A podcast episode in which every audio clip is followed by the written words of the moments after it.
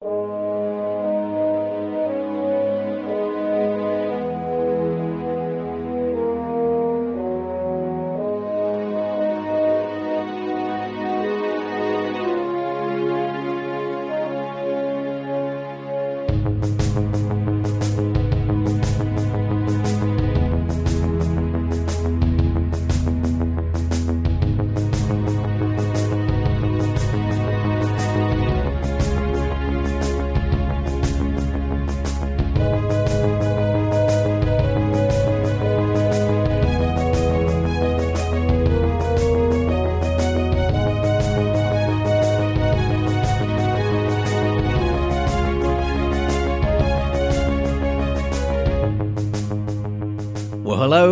welcome to the JLAcast, a podcast in which we used to revisit Grant Morrison's legendary run on JLA, arguably the greatest superhero comic ever written, one issue at a time.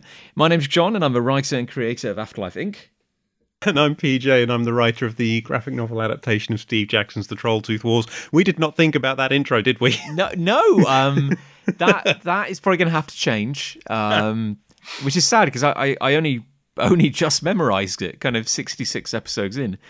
Um, I think P- clearly, PJ, a lot of things are going to have to change because um, Yeah. um, half half my headphone, like th- these headphones, have served me all the way through the entire recording of this se- of this series, and uh, one half of them has just died. oh, no. Yeah, so Ah. I can only hear you out of my left ear right now. That's the ear I can't hear in. Just generally, I, I'm deaf in my left ear, and I just use a one one headphone headphone thing in my right ear. So if that failed me, I'd be screwed. Are you? Re- I I had no idea, PJ. Yeah, completely deaf in my left ear. It's wow. I mean, you, you- know, it's like you you you an absolute bombshell in the final episode. Well, there we go. Is is that something you've had your entire life? Uh, it happened when I was about three, I think it was. I got the mumps and it destroyed the eardrum in my left ear because it, it can do that. But we didn't find out until I was seven or eight um, because I. It was sort of just the norm for me. I didn't even think about it, but I'd always sleep on my right ear, answer the phone on my right ear. And it wasn't until one day we had like hearing tests in school, and then my parents got called in and went, He didn't get anything in his left ear. And they thought about it and went, this makes sense actually. And then I had years of tests and things done on me, and and but just to confirm it. But yeah, completely deaf in my left ear. I, I, I shouldn't I shouldn't laugh. I, I just like the idea of years of tests to confirm what you essentially already knew. Uh, I was picturing doctors like shouting at you from one hemisphere of your face for a very long time. Which is the thing where it's it's just what I'm used to. I don't remember being able to hear with both ears. Um, obviously, I did the first couple of years of my life, but yeah, I have no memory of it, and I can't really comprehend what that would be like because I know it's not volume, so it's hard for me to. It, it's just how I am. So Yeah. well, it's like um, uh, my my brother growing up. Uh, he uh, had uh, quite quite poor eyesight. Still still does to this day. Um, and he works as an optometrist, oddly enough. So he's Oh, okay. he's doing doing good work there. um, but I think as a kid, uh, they uh, I think for a long time thought. Uh, well, I don't think they knew what was going on with him because he wasn't. Uh, it took a really long time to learn to speak, uh, and they thought maybe he had some developmental issues or something like that. Uh, and and the big reveal was that he was effectively blind. You know, Oh, uh, wow. bit at that age because his eyesight was so bad. They were like, "Oh no, no, you, you don't understand. Like the reason he's never really worked out one of the factors in never really learning how to speak is because he can't see see people's lips. And Oh. so he, he, you know, he just didn't make the connection between people moving their face and and making noise, and uh, and then they got him like these absolute like bottle, you know, like thick thick glasses because it was like Yeah. the early nineties, and and then um, and then he just kind of came on leaps and bounds, and you know, it, as you say, like you know, he was he was young, he didn't, you know, he, he didn't think to communicate that anything was wrong because he didn't he didn't know didn't know any different really. Yeah. Yeah. It's it's the the weird quirks of being a human being. Well, you've you've given me the gift of knowledge today, PJ. there we go. Then my work here is done, and I'm just going to fade into the ether. Yeah, we finally. So yeah, we finally. Um, in case in case this is someone's first episode, which it would be, It should not be. be Please don't make this your first episode of this show. baffling to me. Um, we, PJ and I have finally completed our dark bargain, and uh, we have we have visited every single issue of Grant Morrison, Howard Porter, and and Friends is run on JLA, and uh, there is nothing left for us to do at all on on this green earth. We are done. It- It's really, you know, I've enjoyed rereading JLA every time I've revisited it, but this time in particular, because we've we've dived into it quite so deeply. We've been we've studied this this book for this this show, and because I've been doing it with a friend who feels the same way about the series as well, so we just gushed over the same moments, and it, it's my favorite revisiting of the series so far. And I think when I come to reread it again in the future, it, it won't be quite as much fun. Isn't that that's yeah like that that that's the danger, isn't it? We've I- ruined it for ourselves. We may have done, yeah, um, yeah, and, and and likewise, PJ. I, I don't I don't want to be the guy who's like, uh, and the real Morrison was the friendship we made along the way, but uh, it, it's it's been so nice, kind of going going through this series with somebody who who feels the same way I do, because um, yeah, like it, it, in case in case we haven't made it obvious, um, this series was a really big deal for me, kind of growing Yeah. up. Like, um, basically, uh, made me realize that writing comics is what I wanted to do, and that comics, even comics about superheroes, could be really flipping weird. And uh, yeah, it's just so nice to be kind of evangelical about something you're passionate with, uh, passionate about rather. I think for me as well, it's the series that made me really fall in love with the DC universe and those characters. Before I read JLA, obviously I knew who Superman, Batman, Wonder Woman were. I had a vague awareness of the Flash. Thanks to DC versus Marvel, I'd met Green Lantern and, and Captain Marvel and a couple of others. But this series, reading it beginning to end, just blew the doors open for me and introduced me to so many wild characters and and ideas that some of which were Morrison creations, but a lot of which was Morrison playing with things that already existed in, in really cool ways. And it, it just made me want to find out more about a lot of them. Well, yeah, like it. It's it's kind of. I think our circumstances as people who grew up in like the early, you know, we were kind of gaining an awareness of world of the world in the early nineties, uh, where it's like, it, growing up in the UK, we've said this a lot, but like generally, Marvel content was a bit easier to get hold of. Yeah. I think, Unle- unless you had a like a decent comic shop near you, but they they were kind of few and far between back then. And you know, we had all the Marvel cartoons, which kind of like really just saturated the market. And aside from the Superman cartoon and the Batman cartoon, and obviously their respective movies, the rest of the DC universe was a bit of a mystery.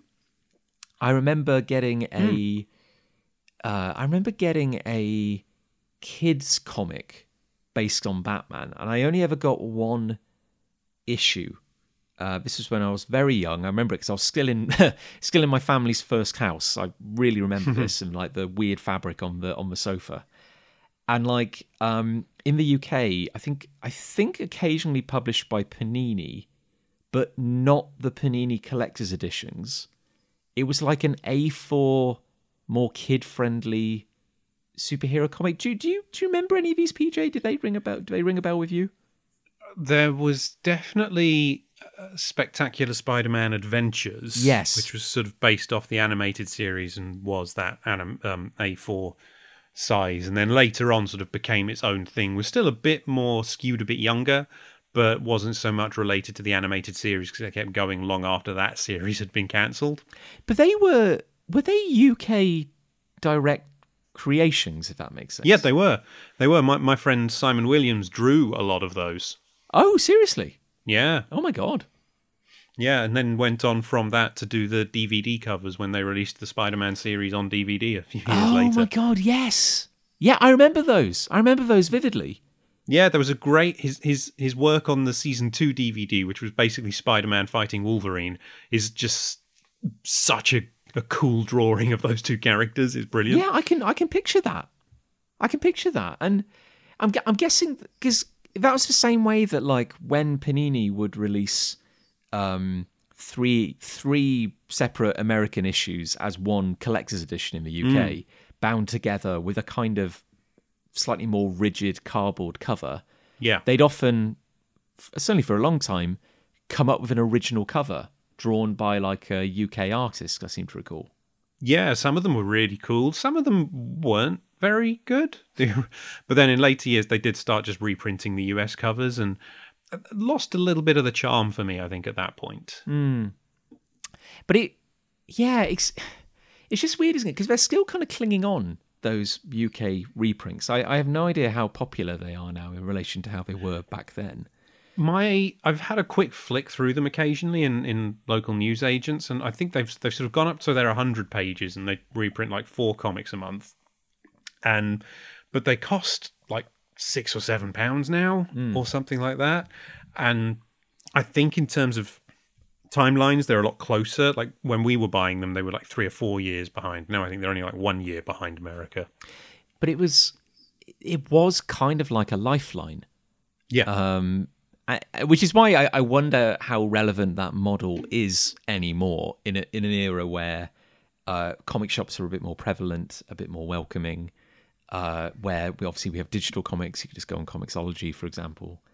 Um, but yeah, like the the lure of getting essentially three Marvel comics a month mailed f- through the door was incredible, and you know, at the time, Panini, the company doing this, wasn't printing any DC content.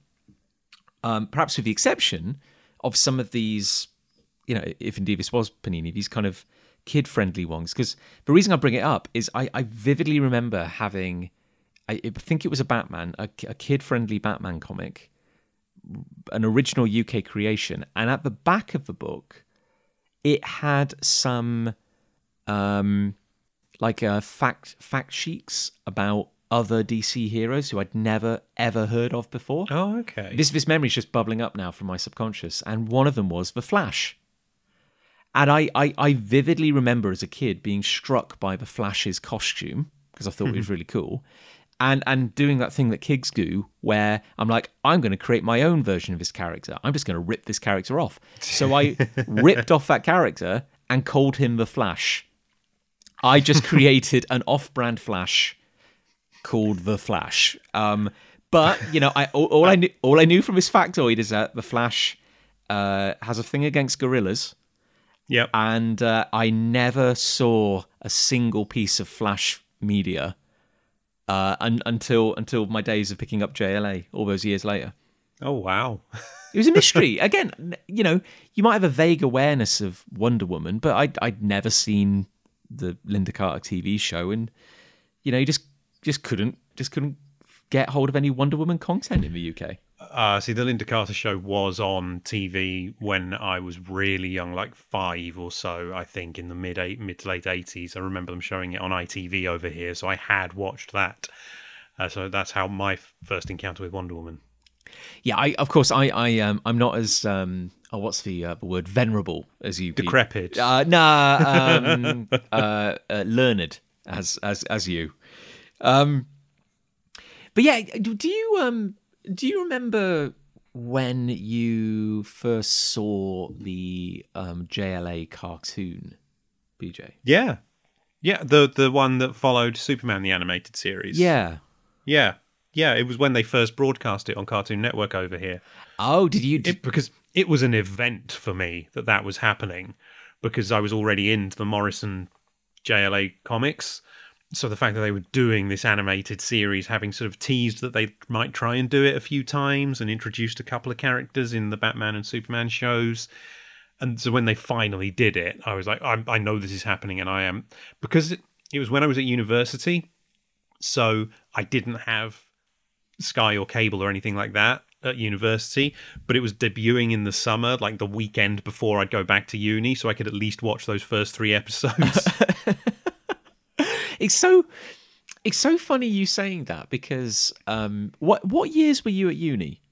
I started in September 2000 and I graduated in um, May 2003. Wow. Yeah, I I was 2004 to 2007, but I I vividly remember uh, I was um, after secondary school. I went on a a brief uh, month long trip to Peru with some of my uh, schoolmates. Basically, uh, it was an interesting trip, mostly punctuated by food poisoning and lesser degrees of food poisoning. Uh, but I remember one night we were in a hotel, which was relative luxury for us. And as my roommate was sleeping, I was going through my bag, kind of sorting out kit. And I found they had uh, effectively Cartoon Network, but obviously um, dubbed into um, uh, Spanish, I believe. So I watched. Uh, that was the first time I'd ever seen the JLA cartoon, uh, and it was it was a time travel episode, uh, and I watched this whole forty minute episode essentially because they were long episodes. Um, Well, they were they were two th- most of that series for the first two years when it was just Justice League before they became Justice League Un- Unlimited first two three seasons it was like 20 25 minute episodes but every episode was a two-parter. Ah, so in some territories they'd cut them together as one longer thing. Well, uh, I never had uh, Cartoon Network at home, um, and when I was at university, I remember my final year of university because I was such uh, a social butterfly and I was going to parties all the time. Uh, I definitely did not spend many an evening um, streaming uh, in a quasi legal capacity uh, episodes of the JLA cartoon. At an era where I had to get the the video buffering, go and cook dinner, come back 40 minutes later, and just about have a viewable episode in a tiny window. That's how bad it was. I, I remember I, I sort of watch it sporadically. Uh, like a few years later, I did manage to get to. By then, Cartoon Network had split off into multiple different things, and they showed Justice League on, on something called Toonami, which was the more action based channel, where they'd show a lot of anime, and then like the Justice League and Batman car of the future cartoons. So I'd sort of watch it sporadically there. Um, but then it was like uh, I think about five years ago, I found out that all seasons of Justice League were on Prime, and I binged the lot. Oh, And interesting. it was so good. I had a great time. Hasn't um I'm trying to think because it's thinking back to it now, the cartoon very clearly drew influence from Morrison's JLA. Because. I, I mean, obviously they changed the lineup a little bit, uh, particularly when it was the Magnificent Seven kind of days. Only in the instead of Aquaman, you had Hawk Girl, and that Green Lantern was John Stewart rather than Kyle Rayner. but that was very much like uh, I know I know like Lucy, my wife. Um, to her, like John Stewart was just Green Lantern. You know, like she she she didn't know any other Green Lantern. I think when she found out about Hal Jordan years later, she was quite disappointed because she was like, "Who's this Hal Jordan guy? He's not as interesting as John." Uh, and I think because I was a bit of a purist, I missed having Aquaman around. But like, I, I definitely understood, you know, the part that Hawk Girl played, and uh, came to really like her through the series.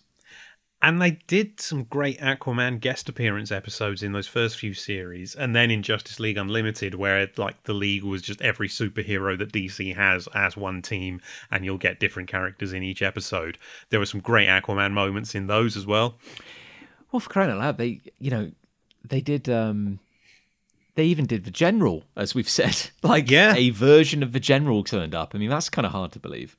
Yeah, and then fought a bunch of powerless heroes. What was it? It was Green Arrow, Vigilante, Shining Knight, um, Oh, and oh, Question. yeah, the question was great in that show. Yeah.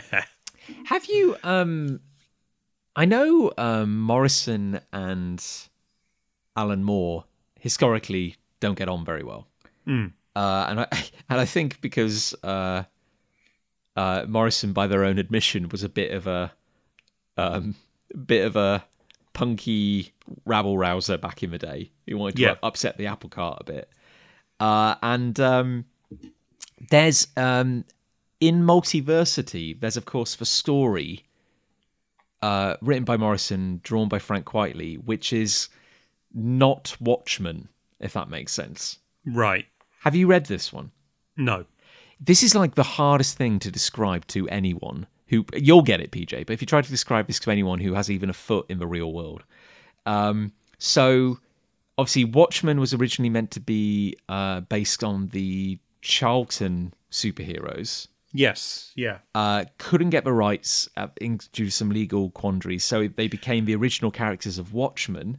I thought it was that they DC did own those characters, but they didn't want Alan Moore doing that with those characters. Oh god, yeah, no, god, that's probably more likely, isn't it? um, and then in Multiversity, which came out, uh, God, I was going to say recently, but probably over a decade ago now. um, Morrison revisits all these alternate worlds in the re-established DC multiverse, and one of the worlds they go to is effectively the world of Watchmen. Only they're not the Watchmen characters; they are alternate reality versions of the Charlton comics characters Right. in a universe which is inspired by Watchmen, okay. updated to a post kind of war on terror kind of thing.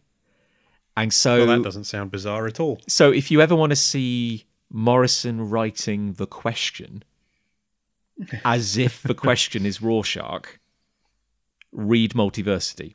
Which I think I do.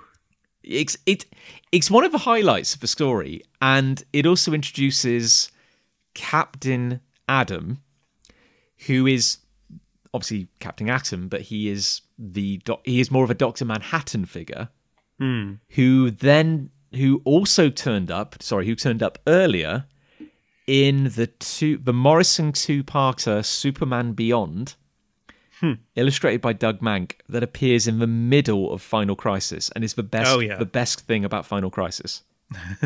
Some may argue one of the only good things about Final Crisis. You're not wrong. You're not wrong. It's um But yeah, sorry, I'm rambling now, but um where was I going with this? But yes, other other than yeah, the the question is great on the TV series and uh Morrison's take on on him is suitably deranged as you might expect. One of the reasons I love the question so much in the cartoon is because he's Jeffrey Combs as well, which is just perfect. Oh god, is he? Oh, I didn't Yeah. know that.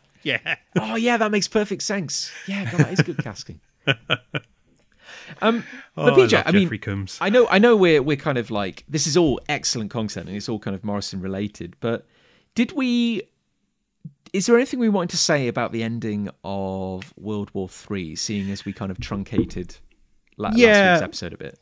So I, I think we, we we should get into our, our overall thoughts on World War Three, and then maybe we'll we'll get into our overall thoughts on the Morrison run and everything we've looked at so far as a whole. But yeah, World War Three, what an ending! it's it's superb. Um, obviously it's been a couple of weeks. So I've had some time to think and and you know try and think. Oh, is there anything I would maybe criticize about it? And I found one thing about World War Three that I'm like, actually, yeah, I feel like and I don't know how you could have done it differently, but I feel like there is something there. There's not enough Aquaman. Oh yeah, yeah, that's true.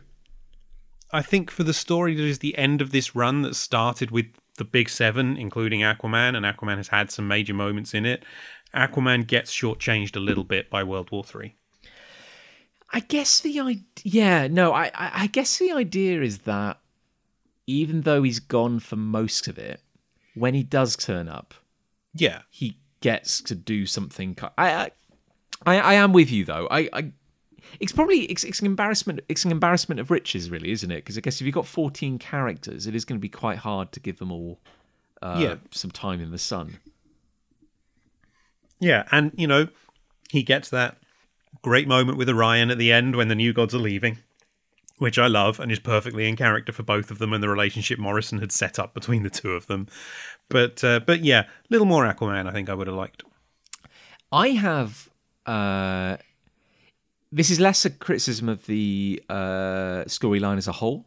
Uh, I think if I if I have one complaint is maybe the wrong word, but like an observation, the final chapter of World War Three, the conclusion of the story, the conclusion of the entire series, uh, is uh, it's already a bumper episode, a bumper issue, uh, and I always felt the the bit right at the end, the kind of where everything reverts essentially to the way it was before. Always thought that was a little short and sudden. Yes, it is. Yeah. At the same time, however, I'm not entirely sure how you could have done it differently because Morrison was already packing in a lot. Yeah, yeah, and those last few pages are a lot of fun. And you're, you're back to the Magnificent Seven. Even though we know that in the following issues, Plastic Man is still in the league. I guess he's recovering from the everything that went down with Queen Bee. But yeah, you do get, the, and then the suddenness of the New Gods leaving, and then suddenly, oh, it's it's Doctor Destiny. And I think I'm wondering if he's using Doctor Destiny there as a throwaway villain, just because obviously Doctor Destiny was part of the forming of this league in Midsummer's Nightmare. Is it to bring it full circle, or is it hmm. just because Morrison liked the character? I don't know. But yeah, it is a little quick, maybe. Yeah, and and and I think that may be like is it is it, does this speak to the bigger problem? It's not a problem. It's only a problem if you consider it a problem of bringing. Mor- if you're an editor, editor in chief, and you bring in Morrison to one of your flagship titles, you bring Morrison in because you want them to change things up, which they've proven time and time again they will do. And then when you get to Morrison leaving, you're left with a dilemma. Uh, do you continue down the path Morrison has developed, or do you try and reset it back to a manageable level again? Yeah. and it was very clear that like they I think they loved everything that Morrison was doing because you know JLA went from being kind of you know really struggling as a title to being one of the most talked about series out there. Uh, but they also were like, can you please just leave us, you know, don't don't don't mess it up too much. We just give us the Magnificent Seven and we'll take it from here, sort of thing. yeah, yeah. Although, as I say, you get to Mark Waid's run, and actually, Mark Waid's run sort of starts with the Heaven's Ladder one shot where Steel and the Atom are still around as well, and then you get to the main series, and the only extra one then is Plastic Man. But yeah, they do pare it down, don't they? And I guess that kind of speaks to, you know, the Huntress situation. Yeah. Uh, you know, that maybe it's open to debate how much of Huntress's fate was determined by Morrison and how much came as an editorial kind of edict, really. But um, yeah, it, there is there's a slight vibe of like everything, all the toys have to be put back in the box at the end. Now that does not diminish in any way from you know the amazing the the friends we made along along the way because it was a hell of a ride. But um, yeah, the the ending is very much like oh yeah, it's really over now. Like you know we're we're dialing back the weirdness just a bit. Yeah, yeah, for sure. And I think Waid's run does do some weirdness, but it's it's very different. It's it's very much in in Mark Waid classic superheroics, which isn't a knock. I really love the Mark what Mark Waid did that run after Morrison leaves the book, um, but it isn't the same. It's just different. Well, it's certainly, um, you know, I think uh, that that's very much a gap in my in in my JLA history, really. Um, you know, Tower of Tower of Babel, Tower of Babel. Um, it's a big one that everyone talks about, and I think I've only partially read it once. You know, I really need to. I, I need to own it because I, for the longest time after finishing Morrison's run, I was I was collecting the JLA trades. You know, um, I have some of the Waid run. I I have, but I probably have more of the Joe Kelly run that came afterwards. Like I really got into that, oddly enough. I, I think I own all of the Waid run in trade. I think that only covers like three trades though, um, in total.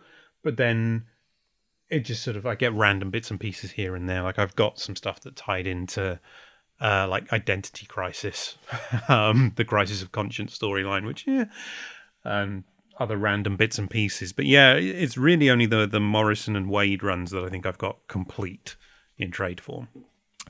Is there is there anything that the Morrison run spoiled for you in a way where did, reading Morrison's take on JLA did it has it ever made it difficult to visit a different take on JLA because you found it kind of wanting or anything like that? Um, I I think a lot of the later JLA stuff, sort of after Kelly, I found a little bit yeah, and then Brad Meltzer's relaunch of Justice League of America as well. Then when they closed down JLA, relaunched it as Justice League, and Brad Meltzer came on board, and Hal was back as Green Lantern. Red Tornado was a major part of the team, and Arsenal was on the team as Red Arrow. There's some stuff in it I like, but it, it just they're back in the Hall of Justice for some reason, and that never made sense to me. They should be on the moon in their Yeah. watchtower, you know. And so I, I think everything that sort of came after that struggled to match up to JLA, and not just Morrison. Though Morrison for me is the high point of that series, but JLA as a whole. And, and the way the team was structured in that series, um, I guess it was a return to what eighties high points, and I like this. Good, like I liked that they made Arsenal Red Arrow. I thought that was a nice evolution of that character. But overall, sort of after that, and I've got the first volume of the trades of Meltzer's run, and it's it's I quite like it. I think there's a really good one shot issue in there between um, where I think it's Red Arrow and Vixen get sort of trapped under a collapsed building that I really like.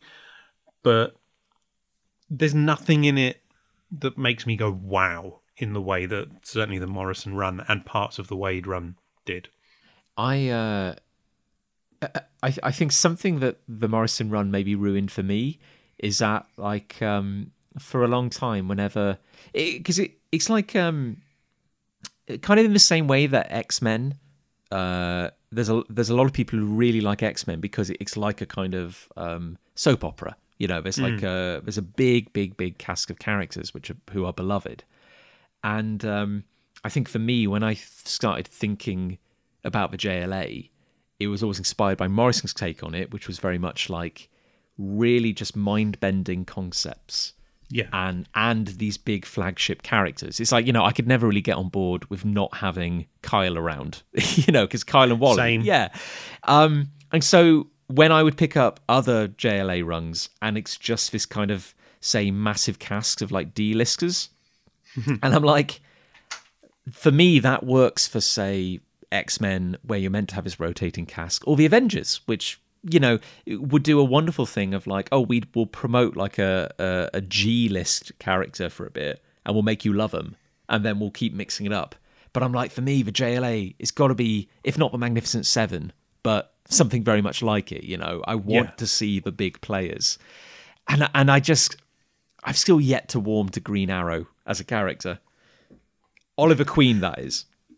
I really like Ollie, but I think that's the Justice League cartoon that made me like him when he joined the team. I thought he was so good in that. And then I picked up uh, Kevin Smith's run when he brought Ollie back in the comics and enjoyed that. And that's why I have such a fondness for Ollie as a character because he was in those cartoons I loved, and then because he had a, a run on the comics that I really enjoyed.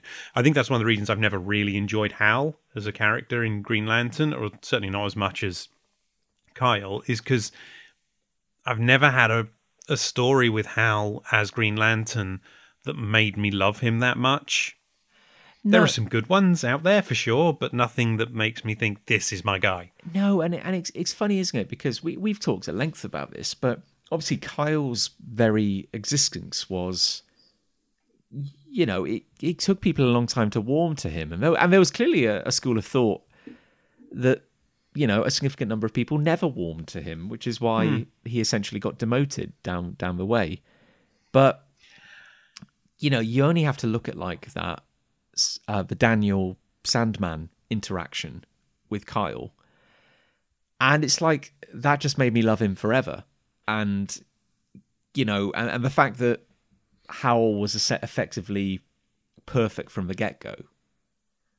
And kyle was very kind of human and flawed and nervous. Like that always just made him, in a weird way, more kind of endearing and heroic to me because he had somewhere to to build from. Yeah, and I don't I don't think they demoted Kyle because it wasn't selling or anything like that. I think it's literally because because I mean his his own series, which was what volume three of Green Lantern, it ran for fourteen years. Oh, that's pretty. That's pretty Yeah. good when you say it like that. Yeah, 1990 to 2004, 183 issues. So that's not bad going.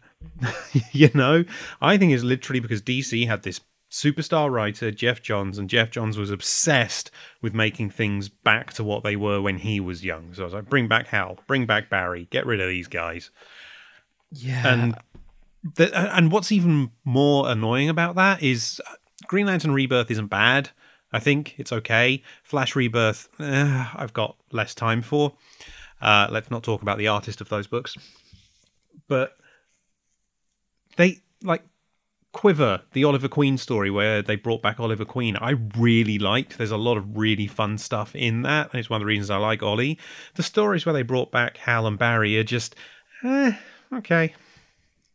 There's a um, in Morrison's run, current run. I want to say. I think it's still going uh, of Green Lantern. Uh, it's just my opinion, but it didn't. It didn't work for me in the way that, say, uh, All Star Superman worked, or even even the Ba- even Morrison's Batman run. Um, And for me, I personally, I think one of the problems was Hal, like as a character, as a, as a as a central leading figure, because it was like he had very he just had nowhere to go as a character. Like he he was just a a very he was very good at what he did. And there's there's a story in it um, where um, he teams up with Flash, he teams up with Barry, and, and it it really didn't do anything for me. And I don't have this strong emotional connection with those two characters, so maybe it would have No. hit differently if I did. But it's just night and day comparing it to the Kyle and Wally interactions in uh, in JLA. And I know Morrison's like you know decades older now, is a very different person, but it kind of makes me sad in a way that like we'll arguably never get the Kyle and Wally team up again because they're not the same characters anymore. I think I've said it before, but I feel like Hal Jordan and Barry Allen work best as legacies that those characters are trying to live up to. These these great heroes of the past who did great things, and now the younger generation have assumed those mantles and are trying to live up to that name and that ideal is a great story. And if you bring them back, it just that story just stops. Yeah. The yeah, it's a shame, isn't it? Because well, I don't know. I was going to say like it, it it this era kind of like 97 to 2000 and everything that came beyond it beyond it. You know, you're a decade after Crisis, the hmm. first Crisis, and it kind of felt like these characters were or this universe had grown a little bit. Now, this is the eternal the eternal battle of any kind of long running syndicated superhero universe, but it's like maybe the journey that began with, say, JLA in '97 with Morrison, eventually ran for over hundred issues, like kind of past Joe Kelly, eventually into oh, who came? Uh, was it Brad Meltzer? Did you say?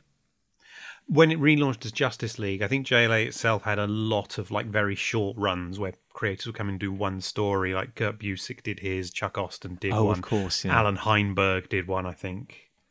But maybe that's the lifespan you you have because you know by the time you're getting to uh the mid to late 2000s we're talking infinite crisis aren't we? Like we're Yeah, suddenly there's there's another crisis because i don't know you got a decade or well no sorry 20 years really but then you had to reset everything again. Yeah, yeah. i something that broke my heart was the changing of kyle's costume even in the pages of jla I know. It's just not as good. No. Now I know it's the costume he wears during JLA Avengers. Yeah, So you know, you take what you can. but um, I remember really getting into the the kind of later Joe Kelly, Doug Mahnke run when when they kind of hit their stride, and I think um, having picked up the Obsidian Age trade paperback uh, relatively recently in like the last five years to see how it started. I, I felt like it was maybe there were some fun ideas, but it was maybe like a wobblier start because maybe Joe Kelly hadn't found his voice yet for those characters. Yeah. And Kyle in that story didn't massively feel like my Kyle, if that makes sense. Uh, yeah. and, yeah. and then ultimately he ends up leaving and, and John Stewart comes back. So, like, I liked that JLA as much as I said I didn't like kind of D-listers running around. I liked it when Joe Kelly felt like taking it in his own direction rather than kind of follow, following the Morrison legacy. Because when you had like Major Disaster, Manitou, Raven, Faith, Firestorm running around, I was like, okay, this is weird now. Like, this is a very weird lineup, and I'm kind of here for it. but you still had those key legacy, the main figures. You had Superman, Batman, Wonder Woman. You had the Flash in there, even though it wasn't Kyle. You had a Green Lantern, and I think you know they did that just so it sort of matched the cartoon a little bit more. I want to say, um, so you still had that. You had the A-listers there as well to balance out the D-listers. It's when you get a team that's only D-listers that's when you go, what are they doing? Did is is you say like you say like this series is the series that kind of opened the DC universe to you. Yeah, Um, you know, did really strange thing to say, but did it essentially make you a DC fan after this in a way that you maybe couldn't have been before? I think so. I think so. I had read some DC before I came to this. Like I borrowed Knightfall off a friend. Um, I'd got the Death of Superman trades out of the my local library and read those. But then I read this Morrison's JLA and I went, "Oh wow, this is what this universe can be. This is what these characters can do." Okay, and that's what made me go on and just start checking out other current at the time and then older DC stories as well. I went back and read Crisis on Infinite Earths, for example, and I, that's one of my favorite trades I own now. It's just stunning stuff. But yeah, this this it made me the DC fan I am today. It's um, I I, I agree. I mean, it, it, it's funny because I don't actively collect any comics now. Um, you know, I I, I dropped off Marvel. Oh God, like, I guess me- uh, it, it um, Secret Wars, the uh, Hickman one. Uh, Yeah, yeah. That's kind of like when I, I just kind of stopped, and I, I've been collecting since the Busiek days. Um, and yeah, I, and having spent a good many years kind of tracking down all these JLA trades, um, and you know having the odd kind of Morrison ongoing series, like I, I'm just not actively consuming anything now. But I know. Clearly, by the very existence of this podcast, I, I, I have an enormous, enormous fondness for this kind of era of DC. Um, I don't want to live in the past, but like it, yeah, it, it kind of really spoke to me about what superhero comics um were really. I it was quite formative for me. I think. Yeah. Yeah, I think that between this and Busiek's Avengers, Mm. that's what made me a comics fan. I think certainly superhero comics fan. Which, like you, I'm not picking anything up at the moment, but you know, I still love these characters and these stories. It's yeah, it's it's it's funny, isn't it? Because I I know like maybe was it maybe a couple of years ago there was something. uh Didn't Morrison release a mini series for DC and it was called like Superman and the Authority? Yeah, Yeah. Now, in many ways, that should be written for me because it's like I loved the Authority back in the day, uh, and you know Morrison was going to write a Wildcats series, which would have touched upon the Wildstorm universe and the Authority, and we never got it. It's a great tragedy in my mind, mostly because we didn't get more of Grifter's beautiful mask. Um, so yeah, I was kind of you'd think that like oh Superman and the Authority, this would be great, but like I didn't track it down, and I don't know if it's because I was scared. Like maybe I I was I don't know. Do you get what I'm saying? Like I didn't want to Yeah. I didn't want to see because Morrison Morrison has changed. We all change. We're all different people now. But like, could maybe it wouldn't have been the same. Maybe you can't re- recreate the magic. I don't know. Yeah, I know what you mean. I know what you mean. I haven't read that one either, and I don't know. Is it one I'm going to track down? Probably not. I've got older stories to track to track down that I need to own again, or that I just need to own for the first time. But yeah, it is interesting how it all changes and how you, you want to just capture that original moment you had, don't you? And you never can. We can never read JLA for the first time again. Well, it's, it's, it's, we might have to wait like a, a good five years to, to just read it again for pleasure, actually, because I, I think Yeah. we, we have basically dissected it, um, scanned the old electron microscope across it. So let's let's let's do a little a little uh going back over thing. What is from the Morrison run, everything that we've looked at, what is your favorite single story? Oh, PJ, you've put me on the spot now, haven't you? I have.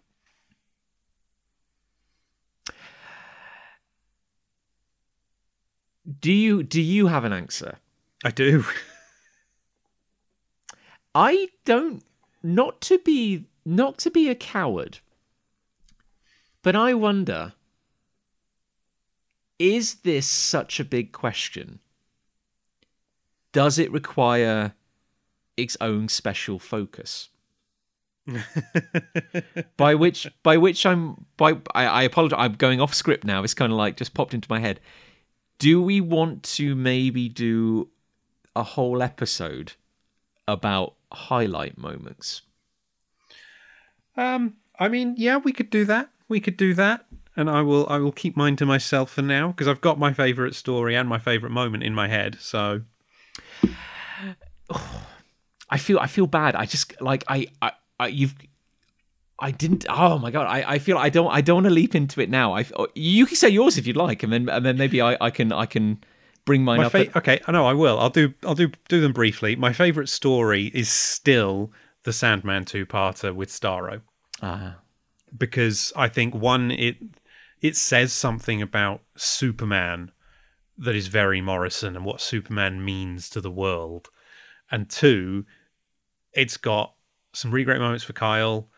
Three, I love Starro anyway, and I think Morris what Morrison does with Starro is is just so stunning and bizarre, and the atmosphere of those issues with Morrison and Porter working together is is is crazy to me that they were able to do that.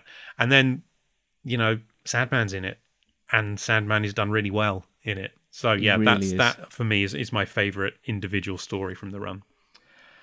oh god, it's it's tough. I think um the problem the problem I, I have with kind of like picking an absolute favorite is that like there are these different eras of the series and I, I can love them all for different reasons. It's like I would like, for example, the the um, the Angels storyline, the um, uh, which I always forget the exact title of, but thankfully, Hell on Earth.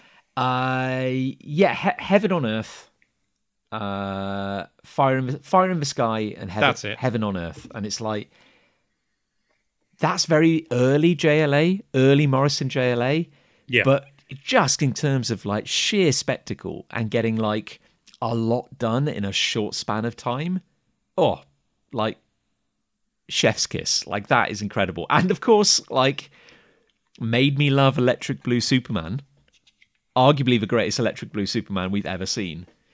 Um uh but i don't know. Oh it's tough. It, like obviously world war three has such a special place in my heart as well it's very hard to pin it down Well, that's it. If we go favorite individual moment, for me, it is that moment where uh, Superman moves the moon. That Oh. splash page of him between the two pylon things and, and changing the poles of the moon to move it back into orbit is probably my favorite moment from the whole series. Because if I think about this series, it's that page that pops into my head first, and that moment that makes me go, "Yeah, that's that's so cool." no but this is good pj this is this is how to have your cake and eat it too isn't it? Because i can i can pick a moment and a story. Um oh gosh pj you put yeah you put me on the spot. I for now i will simply say that that moment with electric blue superman. Yeah if you ever wanted to like if you ever wanted a series in a in a nutshell of what of what well that that's what ruined comics for me basically because it's like I want every moment to be that bombastic but also kind of meaningful. Uh, Yeah. and and they can't all be that moment. So yeah, I think Electric Blue Superman moving moving the moon. And then a few pages later, my second favorite moment of the whole Oh, series: Superman wrestling with Asmodel, while Flash saying that he he said he couldn't live up to his myth, and he's wrestling with an angel. This is, yeah, In, in just brilliant. It's funny, like some of the quieter moments that suddenly spring to mind. Like, I'm, I, I you know, I, unbidden, I found myself just thinking of a couple of J'onn interactions. One from mm. that story, one from One Million, oddly enough, where J'onn, the kind of like the jolly green giant, you just get these moments of just intense frustration and disappointment with Yes. dictators and and and villains just yeah just to be so kind of just you you you you're all the same you're just pathetic why do you always do this and uh, yeah those little moments of quiet disappointment have always always stuck with me as well and I think that then you also get that moment in um, Earth Two where J'onn just takes out Ultraman because he's tired of it. He's had enough of him. Yes. while Aquaman just punches out Power Ring as well. And when the Crime Syndicate come over to our world, and two members of the JLA just take them out. God that's a good moment it's P- pj it's like this series has a lot of good moments It's weird that It's- it would almost be a good subject to look at in detail on a podcast. Someone I- should do that. I, somebody should do that. Yeah. Um, PJ, just because I'm just because I'm aware that uh, we have a little less time to record today, and that, and that's entirely my fault. So I, I apologise, everyone. Did we want to talk a bit now about where we're going next with the series? yeah, so we we we're going to keep the podcast going. We don't want to stop, and we're hoping you don't want us to stop. Um, We can't stop. we- It's impossible. yeah, yeah, we we got to keep this up.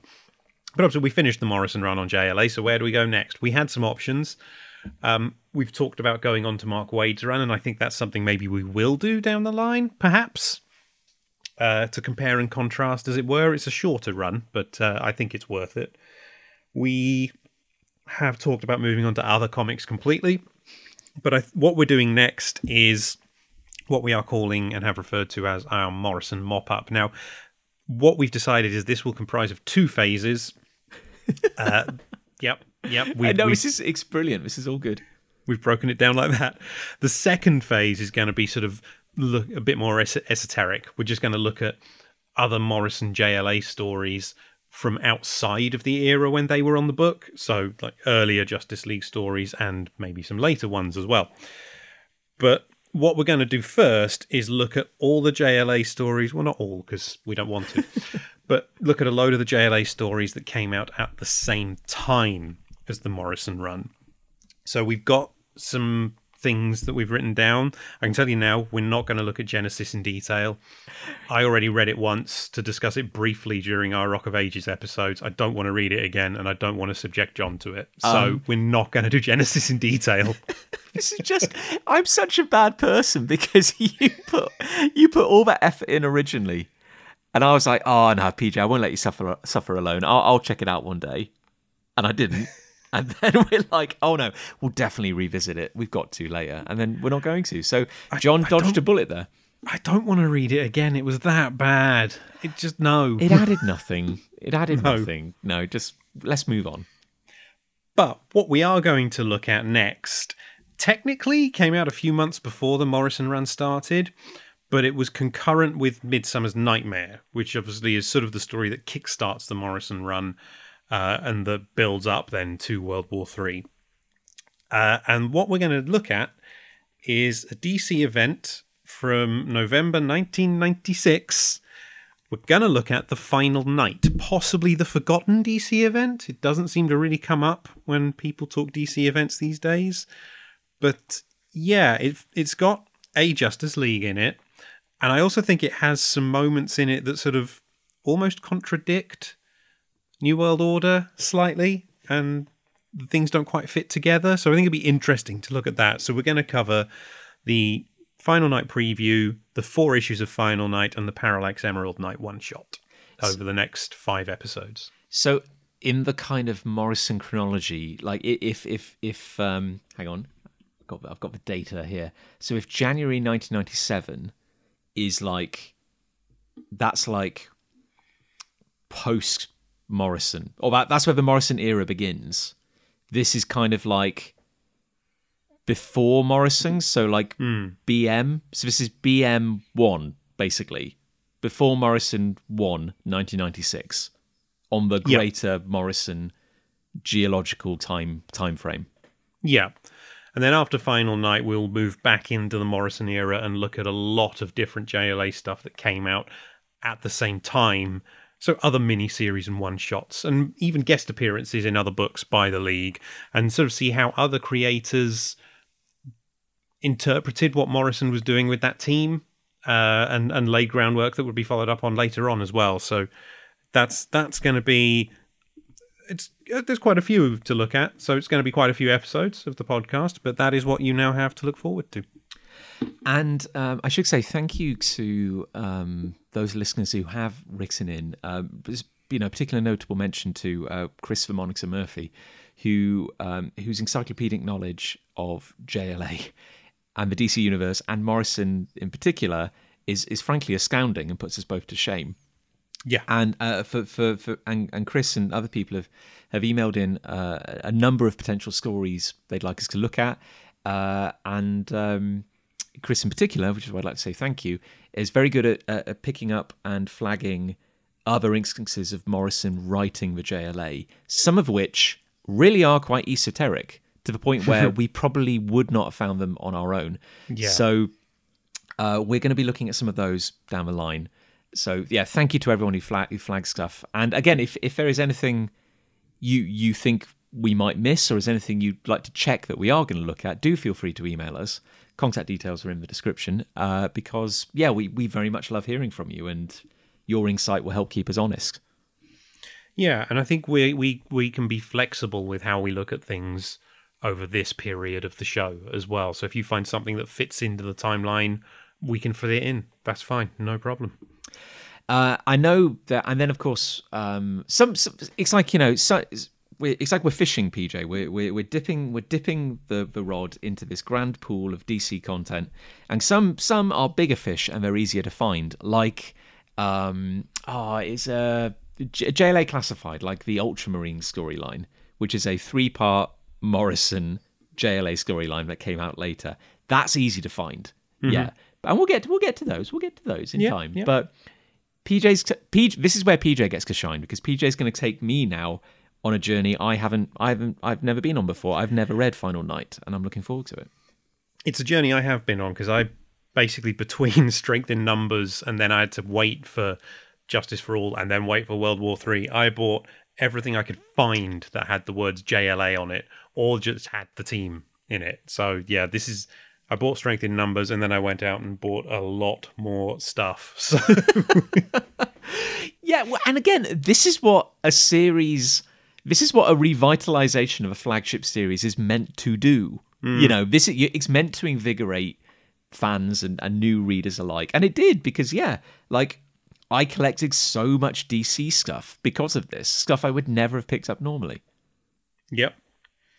Yep. Oh, I'm I'm I'm honestly excited to look at Final Night again because I think it's a really it's a really good creative team actually, and I think there's some interesting stuff in in this. We're not gonna like with DC One Million. We're not even gonna look as as many tie-ins as we did with DC One Million because they're irrelevant. There's only one tie-in that matters to Final Night in my trade, and that is the Parallax one, which we'll get to and is interesting in and of itself. But yeah, yeah, I'm I'm excited to reread Final Night. Actually, I haven't for a while.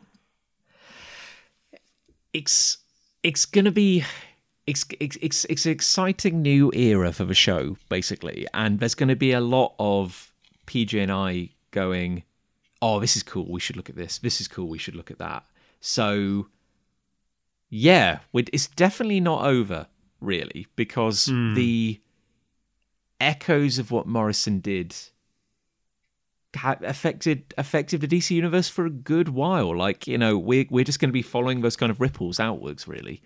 And Yeah. yeah, we we hope you'll continue to stick with us. Yeah, and uh, we hope you'll enjoy us waffling about the weird comics, some of which we love, some of which we may not, that we look at, but I, I think we'll always have something to say about. So, and and even when even when we exhaust this this kind of DC well, um, you've heard us talk about it. We'd love to get to it, but you know, let's not rule out looking at the Busiek Perez run on Avengers. You know, let's let's not rule out other Morrison projects. We've um because clearly, you know, we've got a lot of, a lot to say about the Busiek uh, Perez run. Yeah, we generally can't shut up about it. So that's on well, the cards as well. And I don't think we can cover JLA Avengers without looking at that first. Oh. So JLA Avengers, I forgot about. Oh, there's you see, you got to stick around. There's like the good stuff is still coming. Oh my life. I still think there's will there'll come a point where we start looking at other big DC events as well. Like we've got the death of Superman, you've got all the Batman events from the nineties, Knightfall to No Man's Land.